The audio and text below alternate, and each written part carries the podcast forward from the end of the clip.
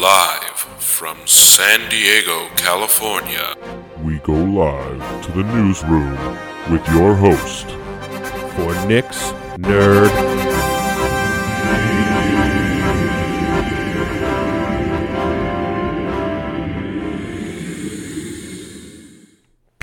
What's up, guys? It is February, February, February first. It is February first.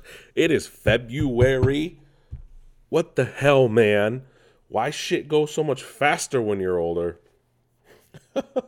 uh, I, I found a new meme that I completely forgot about. It's um, of course, it's it's Thirty Rock, and uh, Lemon is like had a rough year, and and Jack is like Lemon, it's February, and it's it's almost feeling that way. Like it's not that bad for me, but it it feels that way sometimes. But hey we're in it to win it, folks. It's it's me, Nick, your host.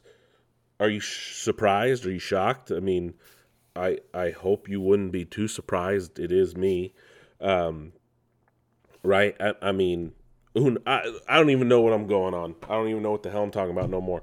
But how are you guys? Huh? You excited for this February? I mean, we got Hogwarts Legacy in a week. Uh, on the 10th, it comes out. Obviously, we won't be talking about it on next week's show, but the week after, two weeks. So we'll we'll have that. Uh, are you guys following me on social media? I, I hope so, because that's where you learn about uh, what's going on with the show. It's when I post new episodes. Well, uh, I started posting TikToks about the show. So I did not create a separate page for uh, the podcast like I do for Instagram and things like that. Uh, you got to go on my personal TikTok, and I will essentially give you a hint of what's going on on the week for the week. So if you guys want to follow there, same thing. The so it's going to be a little different with with TikTok though. It's the Nick DeFalco. That is that is my uh, personal social handle. So if you guys follow me there, you'll see some other stuff. I'll be posting more on TikTok as time goes on. Uh, but I just want to let you guys know that's another way for you to get information from me. Uh, if you're a listener, uh, hopefully bringing new listeners maybe if you don't want to have a friend listen to a whole hour long podcast, you can kind of um, show them that to kind of give them a preview of, of what I'm like. So it's just not another opportunity to to you know uh, get that side hustle going, right? You know, like uh, no, I don't know. Uh, just, that's just the thing. So the Nick DeFalco. Uh, if you guys want to follow my personal Instagram now, if you want to follow my TikTok, so that's where we're going to be. That's kind of where the show's TikTok is going to be. So I just wanted to um, give you guys that insight. As always, you know, like, share, subscribe, the the page, the podcast, uh, all, all of that stuff, right? The website, whatever whatever works for you. Um, I don't want to force you to do it. If you don't, that's fine too, right? Like I, I don't. I try to be humble obviously I'm selling myself on the podcast, right? That's what this is. And you're probably like, Nick, quit moaning about bullshit and get to the show. And you know what? That's what I'm going to do. So without further ado, let's get into this week's news. So, as always, we start the show with what's going on in the video game world. Our biggest story, obviously, is still the news surrounding 343 Industries after uh, Microsoft's massive layoffs and Jason Schreier, the great, great per- person who has the most ridiculous takes in the video game industry. Um, well, sorry, ignore the Mr. Beast video in the background, but um, we have learned uh, some more information about the uh, shenanigans going on, goings on at um, at 343. So let me let me just pull that up just so you guys know. So essentially the gist of it, and I can't pull up the article anymore for, for some stupid ass reason, uh, but there was a lot of turmoil internally at the studio. Uh, there was a fight over going from Slip Space, which was the new engine they literally spent extra time on to create uh, for the game, but apparently it was making development on multiplayer and things like that hard. Um, to uh, but to switch to Unreal Engine 5, which would ultimately change how Halo feels, plays, everything. Um, there were, I guess, people trying to pitch instead of continuing the um, campaign, new Halo games, which they said Infinite would be a 10 year story. Maybe that's not the case anymore. Uh, there's there were issues with hiring, um, you know, contractors over actual work uh, workers. There, there's just been a lot of things, right? They're still going to make Halo games, uh, despite all the rumors that's been going on. About 95 people were laid off. Um, the focus now will be on multiplayer, which kind of sucks. Uh, I don't know if they're going to reset everything, which, uh, look, if they just, instead of making Infinite continue, which really sucks because of the way they ended it, um, and instead just going to the next game, I, I, I'm not. I'm not opposed to that, right? Because I love Halo. I'm I'm fine with that. More Halo is more Halo. What I don't like is that they say this stuff, set it up for DL story DLC content, and then not do that, which is now apparently off the table as well. And that's um, really fucking stupid, if you ask me. I, I think that's really, really, really dumb. Um, again, I, I, I, I don't. I don't know. I don't like it. It's whatever to me, but it, I, I don't understand the decisions that are being made about it, and it it's frustrating for one. Um, I'm sure it sucks for all the people that get, got laid off. It sucks even more probably for the contractors who don't get you know severance or anything like that. So it, it's it's just overall it's a really stupid, shitty, shitty thing. Oh wait, I can read the article on my phone. That's really stupid. Um, so the biggest issues here. Let me let me clarify it more. Um, big layoffs. Uh, the game came out right. So biggest issues here: multiple delays, endless development problems, and a merry-go-round of creative leads. This is all from Jason Schreier's article. Um, obviously, fans turned against the game in the year it's been out. Then all the layoffs, about 95 people at, at 343. So there's rumors that they were going to farm out development of Halo to other game companies. Uh, Matt Booty, head of Microsoft's Xbox Game Studios, said in an interview that, quote, 343 will continue as the internal developer for Halo and as the home of Halo, unquote. Um, per Schreier, it says, quote, internally, Booty has assured 343 staff that even as they work with outside partners and outsourcing houses, they will remain in charge.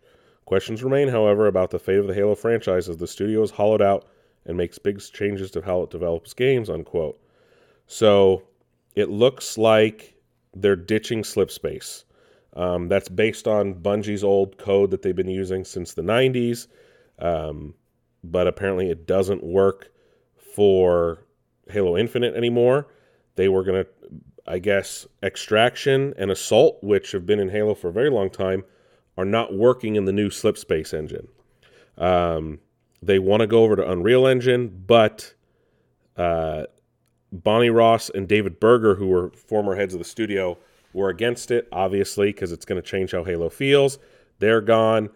Um, there's apparently a new game that's called Tatanka, which is the code name for it, but uh, they're working with Certain Affinity on it, which I'm fine with. Certain Affinity is a uh, was created by a former Bungie lead designer. They work on almost all the multiplayer for all the Halos lately. Totally fine with that. Um, so a, a, lot of other things, right? It, it's just if you guys check out the article, it's very interesting to see what's what's going on over there. But it, I just really hope that they figure it out. It's my favorite gaming franchise. I really hope they figure it out. That that's that's that's all I'm going to say on that anymore at this point because anymore I'm just going to get frustrated or angry or who knows. Um now that The Last of Us is on TV, the the spotlight is on Naughty Dog again, and uh, Neil Druckmann's being interviewed to to hell and back at this point. So this time he was interviewed by BuzzFeed. Uh, saying Sony, quote, doesn't pressure Naughty Dog. Uh, he said, quote, that's not the case. For us, Uncharted was insanely successful. Uncharted 4 was one of our best selling games, and we're able to put our final brushstroke on that story and say that we're done, we're moving on, unquote. Uh, he said that in response to a question asked if Sony puts pressure on them to make more games. Um, when asked about Last of Us part a potential part 3, he said, quote, "We've been pretty open that the next Last of Us game is going to be this multiplayer experience where you'll be to where you'll be able to enter the world of The Last of Us with your friend and get to experience the tension and the brutality of that world, and a brand new story and cast of characters that live in another city we haven't seen yet in the world of The Last of Us. This is going to be another chapter in the universe of The Last of Us." Unquote. So, uh, when it came to a single player part three, he said, "quote Our process is the same thing we did when we did part two, which is if we can come up with a compelling story that has this universal message and statement about love, just like the first and second game did, then we will tell that story. If we can't come up with something, we have a very strong ending with part two, and that will be the end, unquote. So, it looks like Naughty Dog either isn't interested in continuing the story right now or is um, content with how things are right now. Again, uh, the fact that they're not making another not Uncharted, I'm fine with, right? Uncharted 4 capped off the story. If they do more like Lost Legacy, I, I can see that happening. Does it have to be Naughty Dog? Not necessarily. But, you know, it, it's fine if they don't. Let them make new things. Not. And here I am. I just finished talking about 343 and Halo. Um, that's that's different though because 343 is literally Halo, right? That's that's all their focus is. It's there to make Halo. Um, uh, you know, Naughty Dog, Crash, Bandicoot, uh, uh, uh, Jak and Daxter. Then they did Uncharted. Then they've done The Last of Us. They can continue to do that because they're a larger studio. That's what they're they're they're they do, right? 343's sole purpose is to make Halo games. You can always have people coming in and out over time, not not a revolving door type deal, uh, where constantly, but I mean over time. But it, it, it I don't know, it's different, right? Um, different situations, I guess. They, they kind of are the same, right? And I, I sound like a hypocrite, but do they need to keep making Uncharted? No, and I'd be fine with that too. So it's it's it sucks that we wouldn't get another one, but at the same time, it told its story and it's done, which is fine. Um, and speaking of that, The Last of Us has been renewed for a season two uh, at HBO. No surprise there. Neil Druckmann has said that if they do move on to The Last of Us Part Two, the game, that would probably take more than one season of television to go over, which interesting actually. Um, Phil Spencer recently sat down with IGN. Phil Spencer, of course, head of Xbox at Microsoft, got very candid with a lot of topics. He thinks that the Activision Blizzard deal will go through now, and or he says that it it shouldn't be too much of a stretch at this point. Yes, they're getting in trouble with the or not in trouble. They're gonna get involved with an F, FTC lawsuit. They said it would take 18 months. We're at the 12 month mark. He said at this point, so He's more confident in it. He said, quote, the fact that I have more insight, more knowledge about what it means to work with the different re- regulatory boards, I'm more confident now than I was a year ago, simply based on the information I have and the discussions we've been having. Unquote.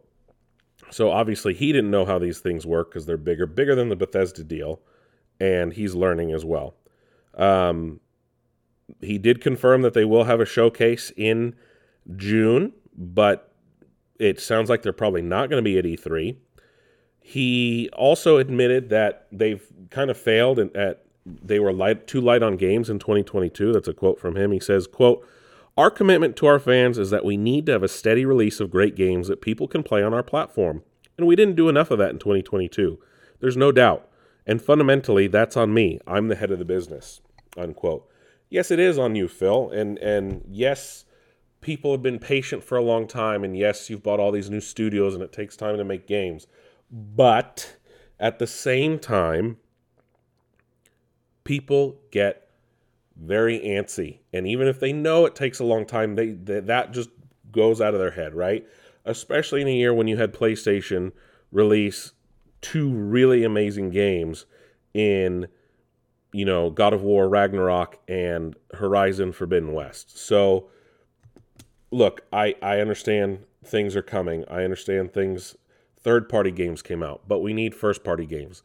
We already had a great drop in with what uh, Hi-Fi Rush and people are loving. I didn't get a chance to play it this weekend. Got uh, co-opted into helping family with some things, but there's that. Uh, I, yes, there were some good games last year, but they weren't, you know, AAA. Like Pentiment was not a AAA game. Uh, High on Life, third party, and now might be marred in somewhat controversy. Okay, but it, it, luckily we have Redfall coming in May, the new Forza sometime after that, Starfield expected sometime this year as well. So there, there's a lot of good things that can happen this year. We're just still waiting for it. Um, he confirmed, obviously, 343 is the heart and soul of Halo. We don't need to worry about that. Um, and then they did ask him about comparisons between The Last of Us and the Halo TV show, right? Obviously, there were issues with the Halo TV show. A lot of issues. Um, obviously, people love The Last of Us show, and that isn't really changing too much. The Halo show changed a lot. Um, what he did say is, quote, the fact that Neil himself has played a role, obviously, in the creation of the game and the franchise, but see him applying his creative talents in the TV space, if that's even what we call it anymore, video space, television space, I think it's really great. The fact that you take one of the greatest creators from our industry and you can have success in creating in another medium, I just think it shows that the games in the games industry, you have some amazing storytellers, amazing creators across all third party, first party. I think it's just a great moment to see the success they're having with the franchise, unquote. So that that's one thing I love about Phil is he's never one to play into the whole rivalry shit um, and get hyped up and, and poke the bear per se. Yes, he does some things, but that's more when it's required. Um, when when he's gonna when it's when they're deserved of their achievements, he's he just puts the praise on right, and and I appreciate that from Phil. He's he's more relatable, and yes, obviously he's a corporate stooge. Um, he's more relatable than than Jim Ryan is over at PlayStation.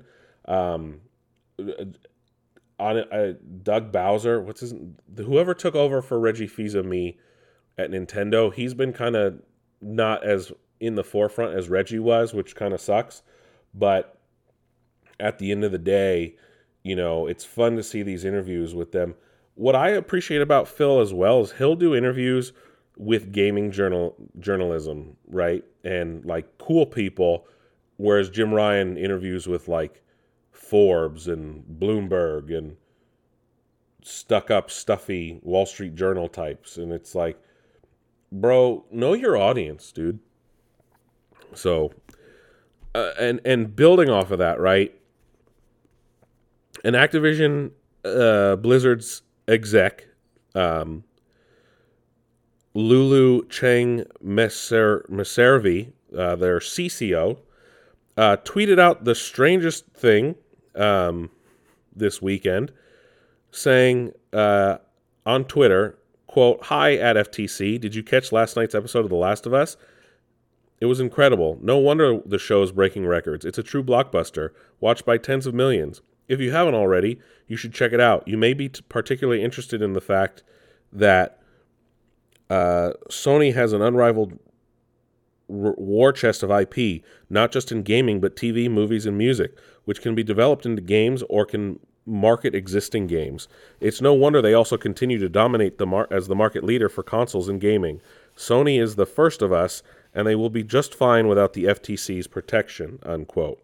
That was over two tweets. Obviously, she's getting a little feisty trying to protect the deal. Um, I've seen a lot of comments on this online some ranging from no, this is ridiculous and unhinged, Kotaku with the hottest take of all, as per usual. Uh, but then a lot of people like, no, she kind of has a point. Like, it, at the end of the day, Sony's not going to be hurt by the Activision Blizzard deal if it goes through. They keep bitching and moaning and bitching and moaning about Call of Duty, despite the fact that Microsoft has made many uh, points to say you're not losing Call of Duty. Um, Sony sells stuff without Call of Duty, right? Um, and and I was actually talking with a friend who who made a really good point. Like at this point, Activision, yes, they own these IPs and stuff, but at this point, Blizzard makes some games, and then Activision just makes Call of Duty. Pretty much all of their studios, studios, and I've made this point before. All of their studios have been turned into Call of Duty machines, right? That's literally all they do at this point is make or help assist on Call of Duty. I, I when was the last time a Activision studio put out their own game? And yes, I guess Toys for Bob it, it can you know work on on Crash Bandicoot and stuff. But then when I see their name pop up on Call of Duty, it just proves that all Activision cares about is Call of Duty. And Microsoft at that point is buying technically only four games, right? Crash, Call of Duty, Diablo, and StarCraft. Like, really? And Sony's bitching and moaning about Call of Duty. I get it. Call of Duty is a juggernaut. It sells the most every year. A lot of people, they only buy one or two games a year. You know what those two games are? Call of Duty and FIFA or Madden. So it, it I get it. I 100% get it. Will it really change the the the the the market? I, I don't know. Sony has a 40% share, Microsoft has a 20% share. Do you think them buying Activision Blizzard will automatically give them another 20% share? No, it won't. And and I think that exec brought up Nintendo as well. Like, obviously Nintendo's doing fine over there, um, you know, in their own world without Call of Duty. So it, it it's it's interesting for sure. So here's the rest of her tweet. Let me get that quote. The Last of Us produced by Sony Pictures Television and PlayStation Productions. It's based on a best selling video game developed by a Sony owned studio and published by Sony as a PlayStation exclusive. Why does this matter? Unquote. And that's when she went into the rest of her tirade. Like, eh, whatever, man. I'm not even it, at this point. I, I I don't even care. It's not worth wasting breath over. So, we've learned that Amazon is working on a new live action uh, Tomb Raider show this is going to be written by Phoebe Waller Bridge, who will actually be in the new Indiana Jones film, since they recently partnered up with Crystal Dynamics to publish the next, you know, Tomb Raider game. No mention though of the Netflix animated series that's supposed to star Hayley Atwell. I don't even is that still happening? I'm very confused now. Very very confused. Um, we also learned that Zelina Vega of the WWE will actually be a commentator in San uh, in in Street Fighter Six. I don't I don't know how how that works. Um, um, we've also found out the cover athlete for MLB The Show 23. It'll be Jazz Chisholm of Miami of the Marlins. Uh, that releases soon. Uh, we also learned what the games with gold and PSN Plus games will be this month for February. So for games with gold, it's going to be For the King and Guts and Goals. I've never heard of either of those games. On PSN Plus, you have OlliOlli World, Mafia Definitive Edition, Evil Dead the Game, and Destiny 2 Beyond Light. So if you're a subscriber to either of those services, you get those games. Um, we've also learned that E3 is effectively dead again. So, in a new bombshell report from IGN of all places, Xbox, Nintendo, and Sony will not be a part of E3 this year. So, despite E3 happening in physical form for the first time in several years, none of them will be there, um, which is very interesting. It's it's been a while since none of them were there, so it looks like Microsoft will have their show sometime in the summer, Nintendo will have a direct at some point, uh, and no word on if Sony will have anything or if they'll save it for later in the year. Uh, the ESA, which is the Entertainment Software Association, says, "quote um, Let me see. Oh, ReedPop took over. I don't like ReedPop that much. Um, so the ESA, where is their quote? I'm looking for it. I'm very confused at uh, what's going on. Hold on. Um, a lot of people don't like how ReedPop handled it in the past, so it hasn't had a physical event since 2019. Right, right. Um. Oh, okay. Here's the message that they put out. Sorry. So it says, "quote As you have likely seen, IGN published an article last night about E3. While we are not able to comment on the specific claims in the article, we wanted to share our commitment to moving forward with E3. E3 has a rich history within our industry, and we are always heartened to feel the passion for the show and hear what it means to different people.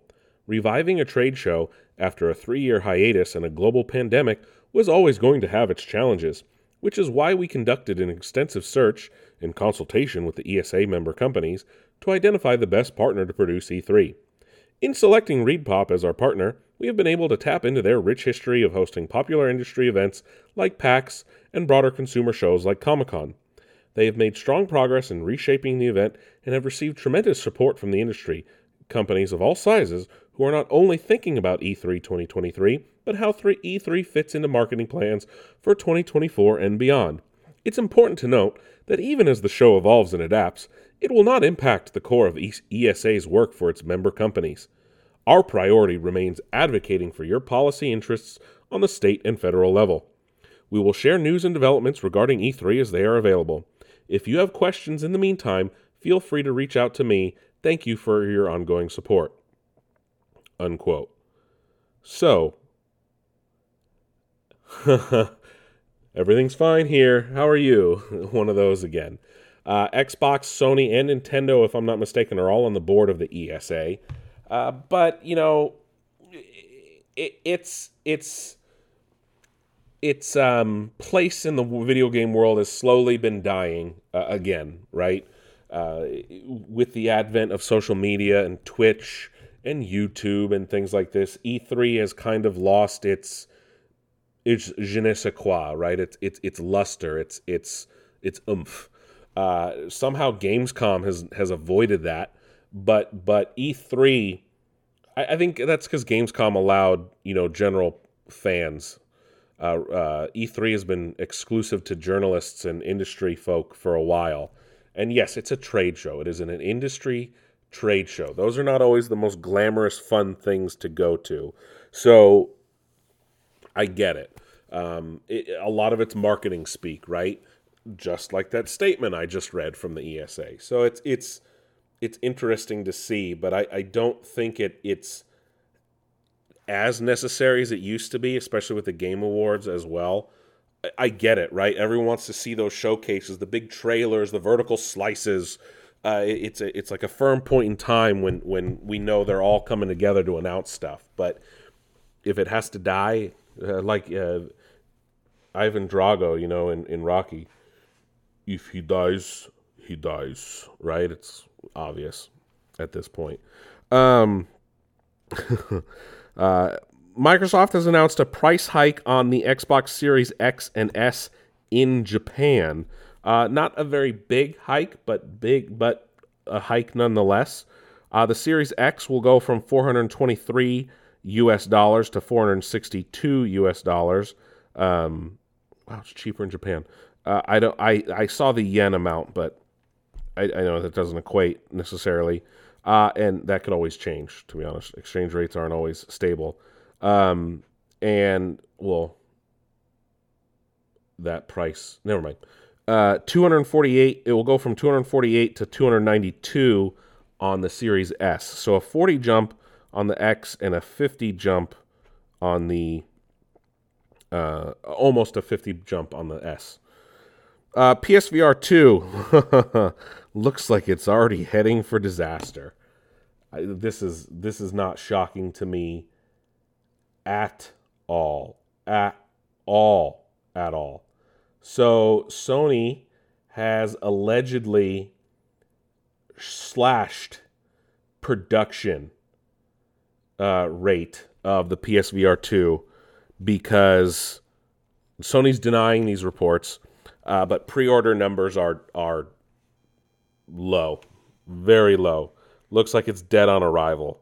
Um, so, via a Bloomberg report, via multiple unnamed sources, uh, Sony was forecasting it would ship just 1 million units during this first financial quarter from September of 22 to March of 23, um, which includes the PSVR 2's release at the end of this month. But uh, and that's when they had, had initially expected to ship 2 million units.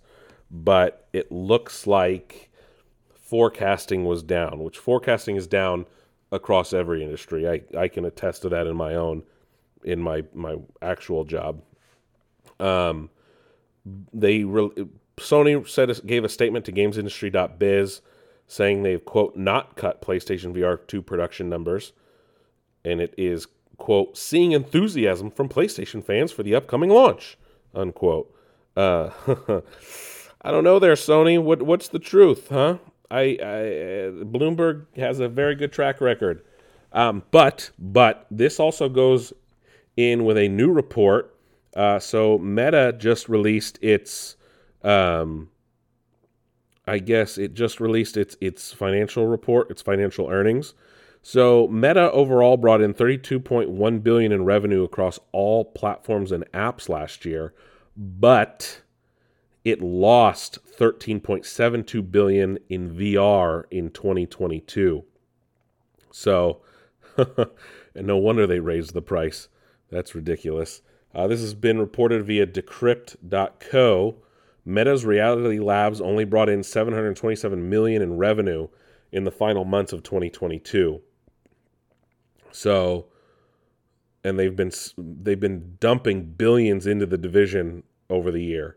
So that's down 17% from the same uh, division in 2021. Whoa, that's not good. What is Horizon Worlds? That's their flagship. Oh, met the metaverse. That's huh. Most of the worlds inside the metaverse are empty and barely played. That's funny. Oh, the employees don't even use it. Eee, that's not good.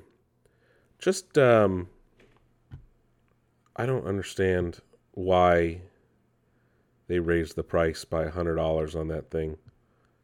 That was not smart at all. I don't know what Meta was thinking with that, but maybe VR is uh, not the future we were promised. uh, Star Wars Jedi Survivor, which was expected out in March, uh, the sequel to Star Wars Jedi. What's the first game? Fallen Order. Had a memory blank there. Has been delayed six weeks to April 28th. So a full month and a half uh, delay on that, which is fine. That's not long. They can polish the game up. Um, Resident Evil 4 remake, which is is coming. I guess they're remaking all of them. Uh, has ditched its quick. Its no. What am I saying? it's notable. That's what I meant. It's notable QuickTime events, and they will be adding in side quests, so it's more than just a remake. Uh, EA has canceled Apex Legends Mobile, and uh, well, not canceled. It's shutting it down, but it's canceled Battlefield Mobile. They did say there's the potential for it to come back in the future. I doubt it though. Uh, speaking of which, apparently EA canceled a secret Titanfall single player game, which is going to cause the frustration of many fans, myself included, who wish a t- for a Titanfall 3 to exist. Titanfall 2 was one of the most underrated, most underappreciated shooters of the year it came out. It launched against some juggernauts. I'm pretty sure Halo 5 came out that year, one of the Battlefields, a really good Call of Duty. Um, like and EA even like let it let it go out to die essentially, which sucked because it was such a great game. It was such an improvement over the first one. I, I really hope that eventually they they bring it back. Uh, EA apparently is looking for new positions for the 50 developers that were working on it. Uh, and if they don't find a new position for them internally, they will lose their jobs, unfortunately. I, I hope there's a happy ending there. Um, and our final two stories today. So, Sony will be removing the PlayStation Plus collection from uh, from the PS5. I don't know what the PlayStation Plus collection is. Uh, that will begin on May 9th, but you'll be able to redeem titles from the collection until that date and continue to access them afterward as long as they remain subscribers to PlayStation Plus. So it's been there since 2020, so this isn't part of their relaunch that they did. Um, those games include Bloodborne, Days Gone, Detroit Become Human, God of War, Infamous Second Son, Ratchet and Clank, The Last Guardian, The Last of Us Remastered, Until Dawn, and Uncharted 4. Uh, it also included Batman Arkham Knight, Battlefield 1, Black Ops 3, Zombies Chronicle Edition, Crash Bandicoot Insane Trilogy, Fallout 4, Final Fantasy 15 Royal Edition, Monster Hunter World, and Mortal, Mortal Kombat X, and Resident Evil 7 Biohazard. Um, Persona 5 used to be part of it, but was removed last May. Uh, but all, the rest of this collection, like I said, will be uh, leaving that platform in May. So if you want to get a hold of those, get a hold of those now. Uh, otherwise, you'll lose it. Uh, and then over on the Microsoft side, Microsoft has announced 46 games will be removed from the Xbox 360 marketplace on February 7th. Uh, if that affects them on other consoles, I'm not sure, but I don't. Oh, and it's official. I'm very confused. Disc, disc versions of these games will remain playable, and previously downloaded copies can be played. Uh, Gematsu reported that the versions of these games available to download on Xbox One or Xbox Series consoles will remain on those respective stores. Oh, so this is only on the 360 store if you still are playing on a 360. So if you are, uh, you will not be able to purchase, um, in the United States at least, Aegis Wing, Assassin's Creed Brotherhood 3, 4, and Liberation HD, Blood of the Werewolf, Blue Dragon, Breakdown, Call of Duty Advanced Warfare, and Ghosts, Castle Crashers, Cloning Clyde, Counter Strike Go, Dark Souls, Darksiders 2, Daytona USA, Defense Grid, Eats, Chowdown, Far Cry 2, Final Flight, Impact, Iron Brigade, Jeremy McGrath's Off Road, Jet Set Radio, Left 4 Dead, and Left 4 Dead 2, Limbo, Lost Odyssey, Mass Effect 2, Monopoly Deal, Mutant Blobs Attack, N Plus, Outpost, Kaloki X, Peggle 2, Phantom Breaker, Prince of Persia, Ruse, Sega Vintage Collection, Alex and Kidco, Skate 2, South Park, Stick of Truth, Spelunky, Splinter Cell Conviction, Star Wars Battlefront, Knights of the Old Republic 2, Orange Box, and The Raven, Episode 1, and The Witcher 2, Assassins of Kings. So if you're still on a 360, which, hey, more power to you, man. I don't think 360's been made in like a while, and I think, I mean, Xbox One came out 10 years ago at this point. So more power to you, bro, if you're paying, bro, I don't, more power to you if, if you're playing on 360. You can't get those games anymore. But that is it for video games, let's head on over to TV. So, what's going on in the TV world, huh? Huh? Well, did you guys know that Netflix was filming a live action Squid Game? A reality Squid Game. Obviously, Squid Game's live action, it wasn't a cartoon or anime. Well, apparently people are getting really hurt on the, the set of it. So, Netflix is is disputing the claims, but Multiple people required medical assistance on the first day of filming in the UK because it got so cold. This is via Variety. Players were among 456 contestants taking part in a round of red light, green light. Um, and because they reached a low of zero degrees Celsius, ooh, that's cold. uh, the Sun, which is a tabloid in England, spoke to them and said, "quote Some people couldn't move their feet because it was so cold uh, unquote, or quote, you could hear someone yell medic and the crew would rush on, unquote. Wait a minute. So how do you get like eliminated? Because they obviously they can't kill kill people. Um, Netflix said, quote, we care deeply about the health and safety of our cast and crew and invested in all the appropriate safety procedures. While it was very cold on set and participants were prepared for that, any claims of serious inju- inju- injury are untrue, unquote. Okay, Netflix, you're just trying to protect yourself. Um, speaking of Netflix, we'll continue. Got a lot of stories about Netflix today. Uh, Netflix has dominated the streaming charts for 2022. Uh, 52 billion mi- minutes viewed. um, across their Stranger Things seasons. Um, so via Niel- Nielsen's uh, ratings this year, this is via Variety. So this is this is the list, right? Overall, top streaming series of 2022. Uh, this is so that 52 billion minutes was 2022 alone. Stranger Things, uh, then NCIS was watched on Netflix and not Paramount Plus. Interestingly enough, 38.1 billion minutes watched. CoComelon, 37.8 billion minutes.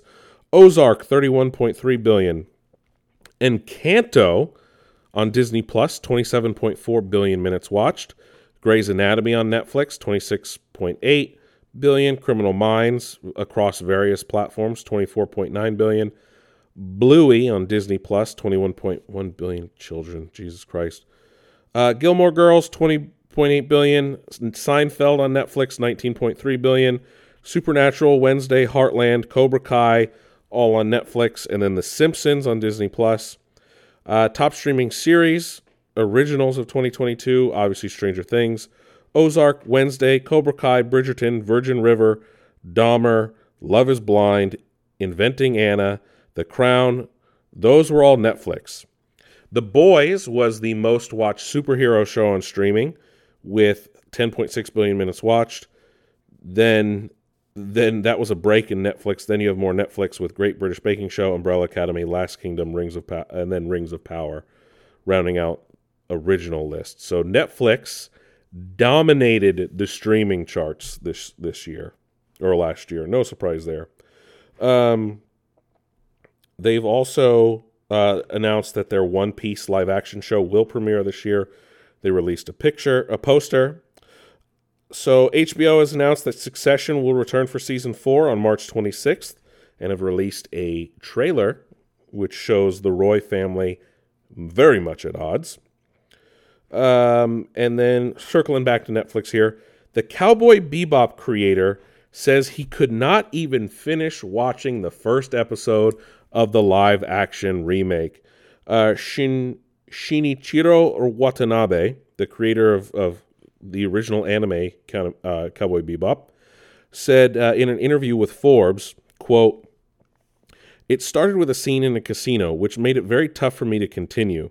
I stopped there and so only saw that opening scene. It was clearly not Cowboy Bebop, and I realized at that point that if I wasn't involved, it would not be Cowboy Bebop. I felt that maybe I should have done this, although the value of the original anime is somewhere somehow far higher now. Unquote. Um. wow, that's not a good look, and that's uh, probably another reason it got canceled. To be honest, I couldn't even finish watching it. It just it it was so different. Yes, the casting was great, but it just it didn't. Something was wrong. Something was off with with it. I I, I tried. It looked so good though. Um, yeah, I, I'm not sure. Paramount Plus has announced they will be merging with Showtime. Uh, obviously, Viacom owns both, but or I think they're called CBS now as a company. I'm not entirely sure. Or they're Paramount again. I don't know. That company changes its name every other week at, at this point. But so CEO Bob Bakish announced the consolidation of Paramount Plus and Showtime.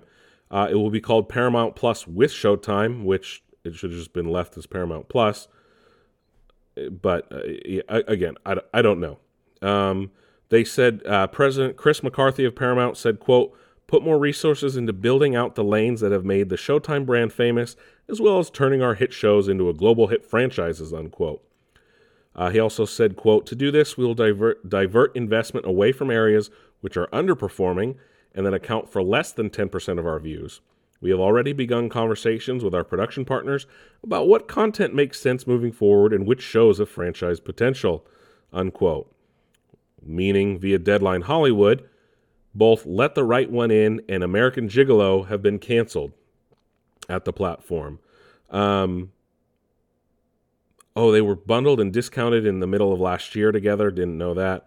And uh, more cancellations will probably be on the way, but no word on a price hike or anything like that. Um,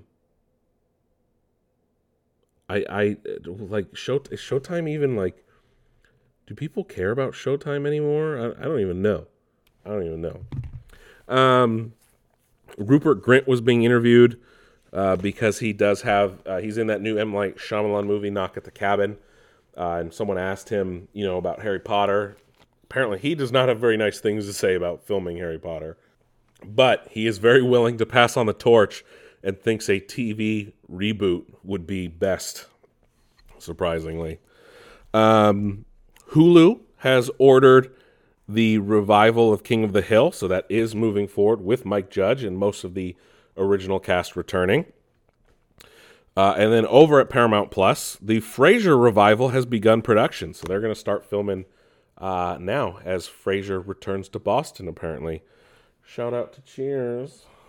Um, uh, Pennyworth has been canceled at HBO Max after three seasons. Um, Twilight Zone has been pulled from Paramount Plus as well. I'm not sure why they've done that. That's an odd thing to, to pull off the platform. Um, and then before I get into some reviews, this is our last TV story. Netflix today laid out its plans in regards to its passing share passing password sharing crackdown. So uh, this is GHacks has reported that they put this all up on their own updated FAQ page, FAQ page. Um, it's for this is for the U.S. and U.K. that some time in the future devices may require verification if they are not associated with the Netflix household. So the FAQ page also points out that um, so the FAQ pages in countries where Netflix is testing out their additional fee for sharing the password that um, devices must connect to the Wi-Fi at the primary location and watch something on Netflix at least once every 31 days. Um, the company will use information as quote IP addresses, device IDs, and account activity unquote to determine things. Uh, no word yet on when the crackdown will happen in the U.S but we can expect some of these things to actually happen uh, here as well, uh, like device verification and you having to log in at least once a month. And obviously, IP address is going to be a big, big part of that. Shout out to people using VPNs. um, and before we move on to TV, I do want to talk about two Disney Plus shows that were on TV today. Uh, I do want to talk about the National Treasure Edge of History show, which uh, I've been watching. And it started off really lame and cheesy, and then it got pretty good.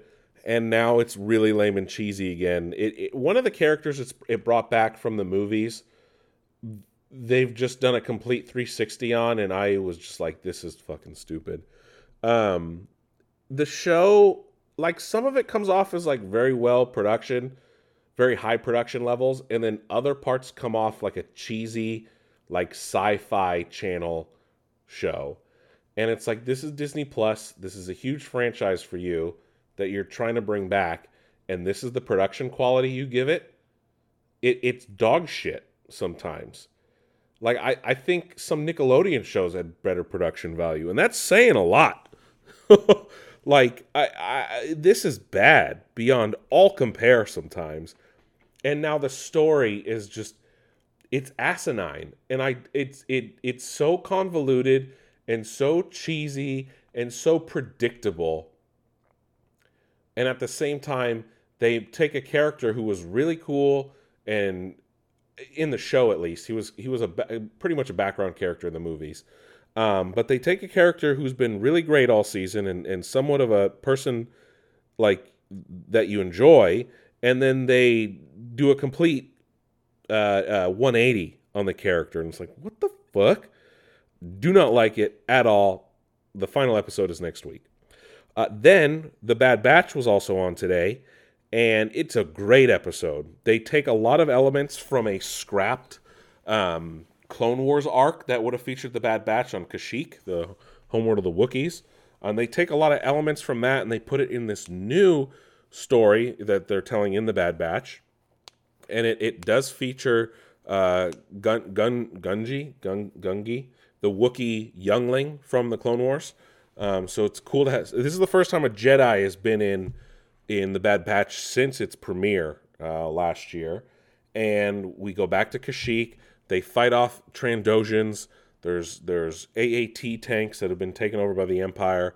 There's a lot of Wookiees. There's a lot of cool stuff. It is a very fun episode, and it always shows the Bad Batch always doing the right thing, even if it means they're not going to get their money. Really great episode. I've been loving season two so far. I uh, can't wait to see where the rest of season two goes, and hopefully we get a season three. But that is it for TV. Let's move on to the movie world, Hollywood, because there's a lot of big stuff we're going to talk about today. This this is going to be a long episode, folks. So I, I know you've been here a while. So it's going to keep going. Um, the Thunderbolts have cast a new character, an undisclosed character, uh, and she will be played by newcomer from the show The Chef. Uh, that's on Hulu, or no? What's that show called? The one, um, The Bear. The Bear. That's what it is. Um, from The Bear. Uh, her name is Ayo Edebiri. I guess she's a really good character on the show. I haven't watched The Bear, but she's been cast in the Thunderbolts in an undisclosed role. Usually, when Marvel does that, it's either a very important character or one that might not be super important, but one they want to keep secret until closer to the movie's release. So we'll see what happens with that. Especially now that we've learned that Hannah John Hannah John Kamen Kamen might not be in it as Ghost. Uh, Tobey Maguire has said that there's no reason he would say no if someone called again to play Spider-Man. Uh, he spoke. I guess he was talking to. Oh, this was in the official movie special for Spider-Man: No Way Home. It's a companion book. Uh, he said, "quote I love these films, and I love all the different series. If these guys called me and said, Would you show up tonight to hang out and goof around? Or would you show up to do this movie or read a scene or do a Spider Man thing? It would be a yes, because why wouldn't I want to do that? Unquote. Um, he also said, quote, When they called me initially, I was like, Finally, I got the call, and I was immediately open about coming to do this. Not without nerves, you know. What will this look like and what will the experience be? But to get to show up with beautiful, talented, creative people and play together, it's just like, yes, it's fun and exciting. Um, which is, wait, who said that? Uh, that's really cool. I'm really happy that Tobey's down, which means I really hope they bring him back for Secret Wars. Um, I, I honestly, if they don't bring Tobey back for Secret Wars after hearing this, then they have failed.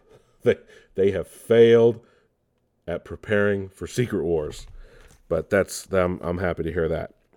Uh, going back to streaming, kind of. So Glass Onion overtook the uh, overtook Hocus Pocus two as the most streamed movie over a one week period.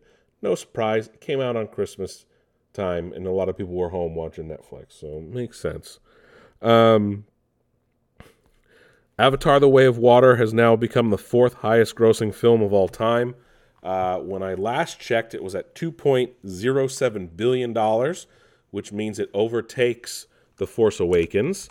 Um, and let's see where it's at now. Uh, box Office Mojo. What are the numbers? Show me the numbers, baby. Avatar: The Way of Water is now at 2.128 billion dollars worldwide. Domestic, it has made 200 or 623 million 536. Oh, wow.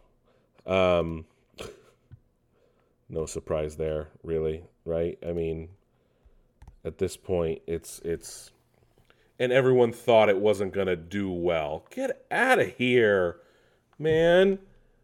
Jesus. It's it's it's sometimes sometimes I wonder. Sometimes I wonder, people. So, uh, domestic, obviously, it hasn't reached to what um, Star Wars The Force Awakens did, which was $936 million domestically. Um, it's getting there, though. It's number 10 domestically. So it, it, it potentially can get there. Worldwide, though, like I said, it is now number four. The only things ahead of it are Avatar, which is at $2.923 billion, Avengers Endgame, which is at 2.799 billion, and Titanic, which is 2.194. So Avatar: The Way of Water, I'm sure will overtake Titanic at some point in the next few weeks. Uh, it's only about 70 million behind, so I it, it can probably get there. I'm I'm sure. I could be wrong though. I don't know.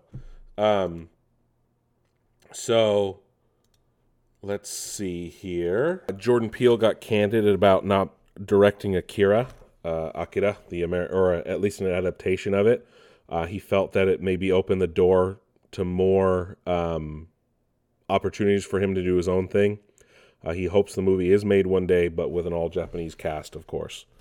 Um, Dave Bautista opened up saying that uh, he's okay giving up on playing Bane. Uh, he really wanted to play Bane, the uh, luchador wrestler from from DC Comics.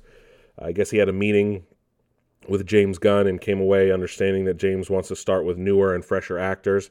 Totally understand he's ready to pass on the baton, even though he never got to play him. I guess in last year or the year before, he literally forced a meeting with DC and told them, I'm Bane, I'm playing Bane, there's no question, which I'm cool with. Like, I dig that a lot. Um, but there won't be a, he won't be playing Bane in the DCU as it stands now. Uh, the John Wick producers say that John Wick 4 will have the most action of the series, which that's a mind bending statement. Uh, Will Smith confirms Bad Boys 4 is official, um, saying we shouldn't have called Bad Boys 3 Bad Boys for Life because now we don't have a title for 4. That's funny. Uh, Michael B. Jordan says Creed 4 is happening because he wants to expand the Creed verse. Can we just get rid of uh, verses now? Like, it, not everything has to be a universe or a multiverse. It makes sense for the monster verse with with Godzilla. It makes sense for Marvel and it makes sense for DC, not for Creed, right? It's technically the Rocky verse. Michael B. Bro, no, you're no. like, yes, technically it's the Rocky verse, if you want to call it that. But what we're really here for, what we are really here for is James Gunn made his promise that he would re- announce the slate this month or January, and he did on the last day. And he had a lot to say. So, first, I want to talk about the official slate of the new DCU and what will be canon. So, uh, we have learned about several new TV shows and several new um, movies. So, uh, this will be what they're calling Chapter 1 Gods and Monsters. It is for their 8 to 10 year plan. Um, so, this is the new roadmap. Like I said, uh, Chapter 1 Gods and Monsters. And this was uh, uh unveiled at a press event uh, just a few days ago. So, uh, let me get into it here. The Flash will be the big DC reset.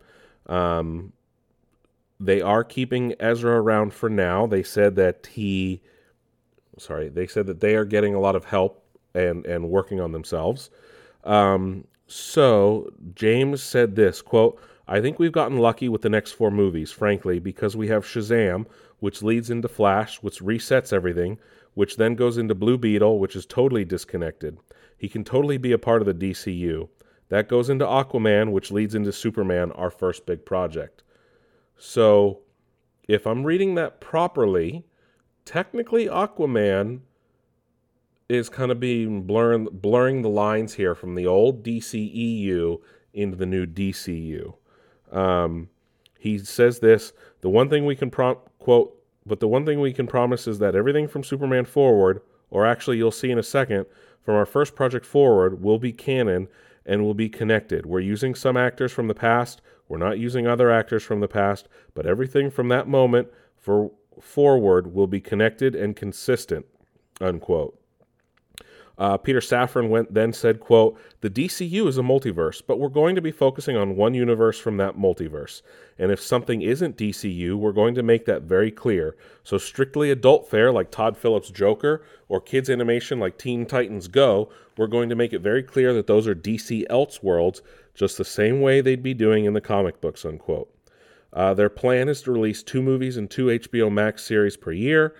Um, they're in, in talks with three directors out of the five movies announced, and all in all, they currently have an eight to ten year plan um, with with two chapters being worked out. All actors involved will apparently sign a ten year deal for both movie and TV appearances. Their plan is to have, if you voice a character on an animated show, you will play that character in live action. Um, so, let's talk about the movies. Um, so let's see here. Where is it? So the first movie will be Superman Legacy, uh, dated for July 11th, 2025. Um, and it will be a new story that James Gunn wrote himself. And it will feature a younger Clark Kent early in his reporting career. It won't be an origin story.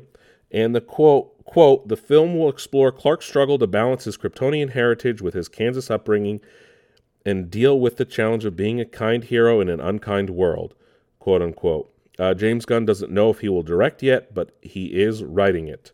Uh, the next film uh, technically will not be part of the DCU. It is an Elseworld story, but it will be The Batman Part 2, which is a sequel to The Batman.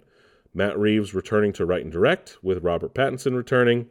Um, and uh, so no word yet on what it will be about, but that will release October 3rd, 2025. Then the next film will be The Brave and the Bold. This will be the DCU Batman. Uh, this is so they will have two versions of cinematic Batman going forward, which I think people will understand. This is called The Brave and the Bold, and it will deal with the full Bat family. Uh, quote, centering specifically on Bruce Wayne's 10 year old son Damian, the movie will draw heavily from Grant Morrison's Batman comics, unquote. So this will f- feature Batman learning about Damian. James Gunn, James Gunn called Damian like a little son of a bitch assassin kind of kid. If you've read that run in the comics, you'll understand. Uh, and it will also introduce other aspects of the Bat family. The next movie will be Supergirl Woman of Tomorrow. Um, and it will have a new Supergirl. It could be Sasha Calle, who is in the Flash movie. It could not be. Um, quote, Supergirl Woman of Tomorrow is a movie based on Tom King and Bilquis Ev- Ev- Evely's comic of the same name. This Supergirl is one who spent much of her early life living on a fragment of Krypton that was dislodged in the planet's destruction. And it's unquote. James Gunn also says, quote, she grew up in a horrible situation where she watched everybody around her die. Unquote. The next film will be The Authority. Um, this is like uh, almost like the DC's The Boys.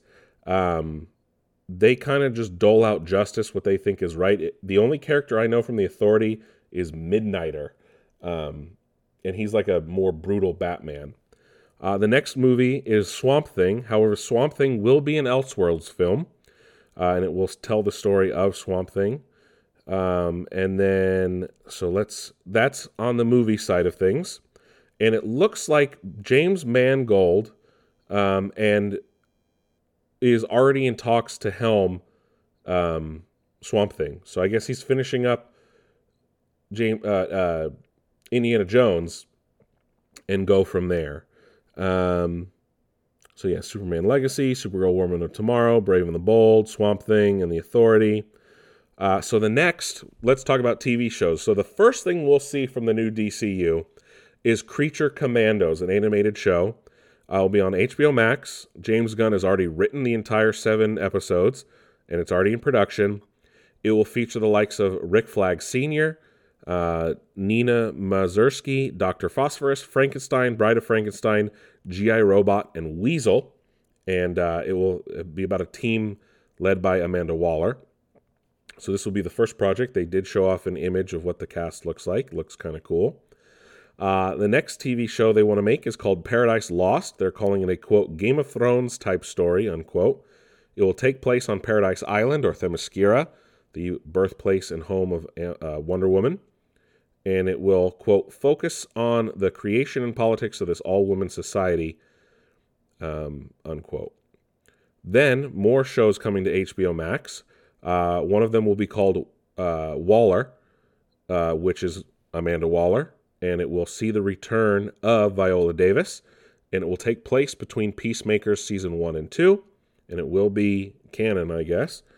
Um, and Team Peacemaker will show up in it as well. Then it was announced that Lanterns, which is a true detective like show, will be a live action Green Lantern show focusing on John Stewart and Hal Jordan. And then Booster Gold. We are getting a Booster Gold show, and it looks like they're already in talks with an actor to take over.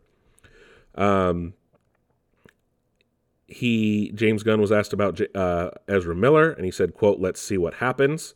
Unquote.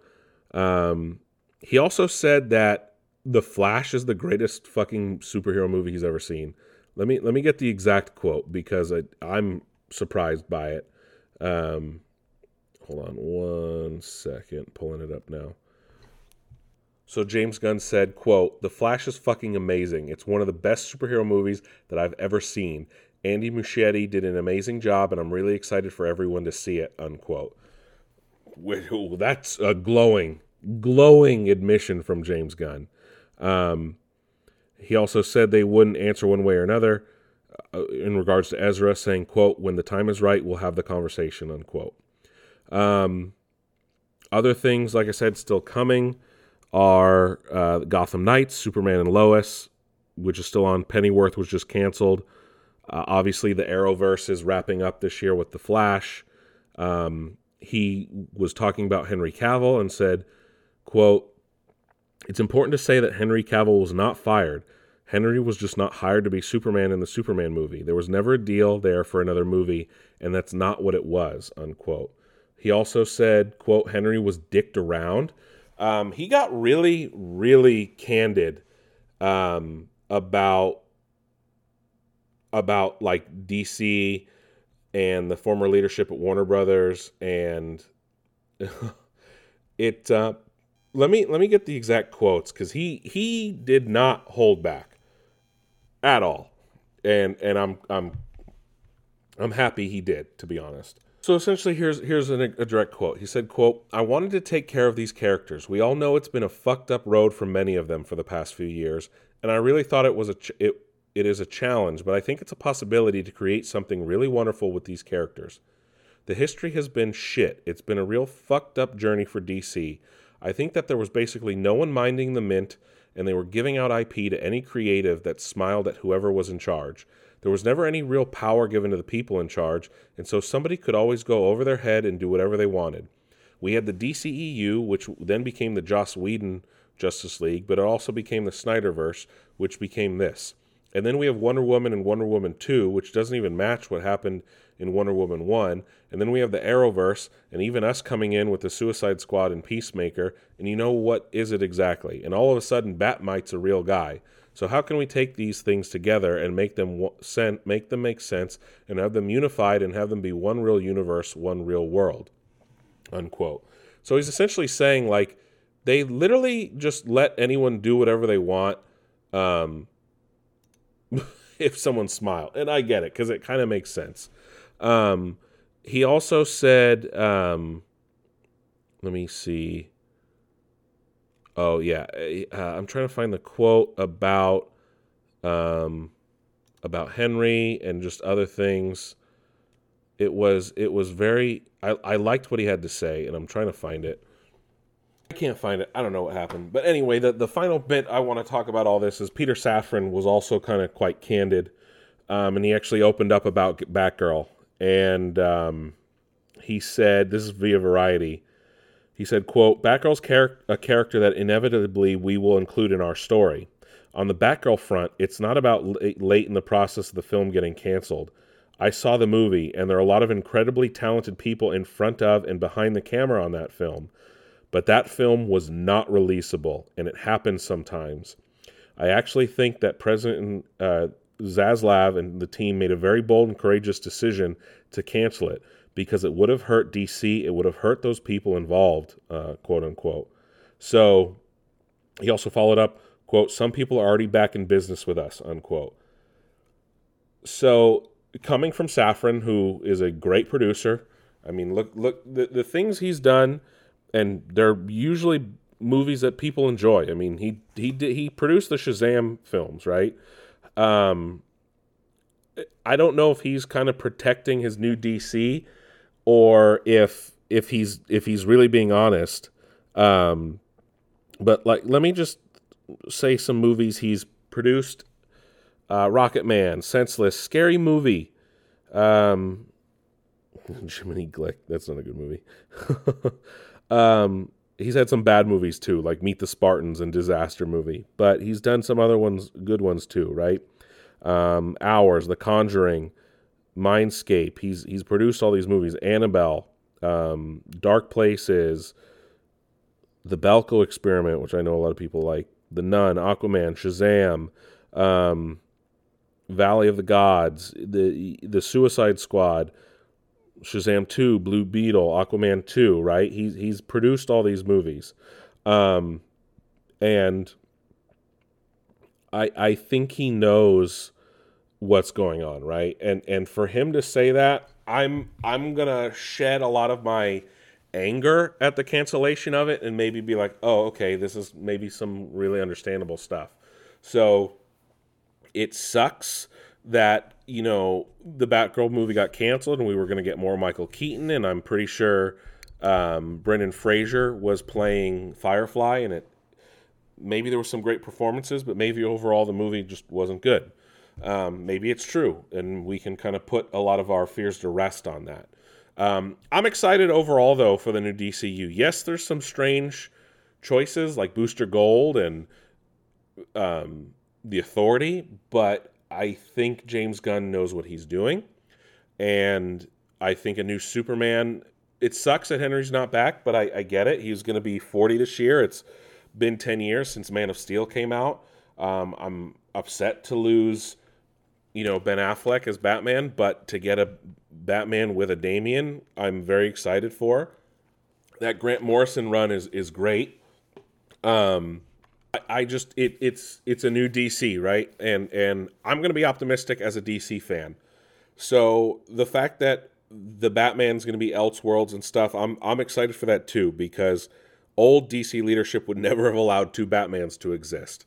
This one will, and I'm very hopeful for the future. Um, Creature Commandos, I'm I'm actually very excited for more than I thought I would and I, I just I, I, like a lot of th- things that James Gunn does, and if he wrote it, I'm I'm excited.